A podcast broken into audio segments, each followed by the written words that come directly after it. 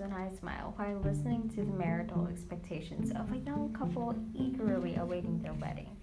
I smile not because of your tremendous enthusiasm. I think the excitement that engaged couples generate is beautiful.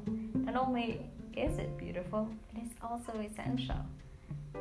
The road ahead of them is long and full of countless potential hardships, and a strong dosage of enthusiasm will do a lot to keep morale high. I smile because many of their expectations are unrealistic, and they are unrealistic because these aspirations are the products of uninformed minds. Take, for example, an engaged couple's thoughts on marital sex. How many married men have I counseled who have been terribly disappointed that they have had to practice sexual restraint? Before marriage, they believed that they could and would have sex with their spouse anytime, anywhere. Now they discover that reality has other ideas on the matter. The wife is tired and sleepy. Of course, he could assist, but he is a decent man and is embarrassed to ask. So he goes without. The wife is sick or pregnant. Again, he refrains.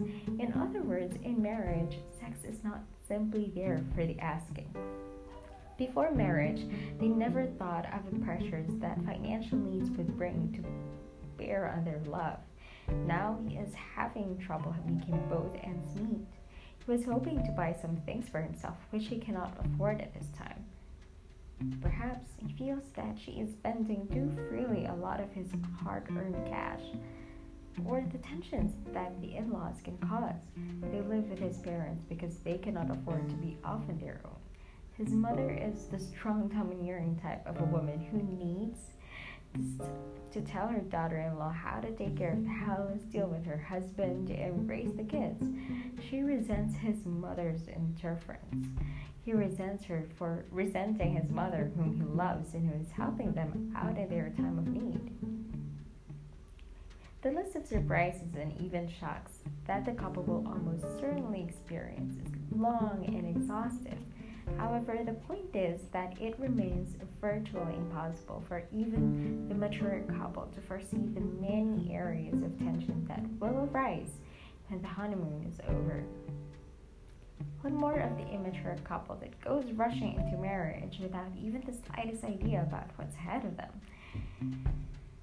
It should come as no surprise then if so many young couples are terribly disappointed early on in their married lives. They were ill advised and unprepared from the very first day.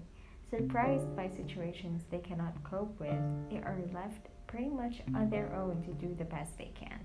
Their best is oftentimes lacking in the extreme. Discouraged, frustrated, they fight, and then either run away or look elsewhere for relief.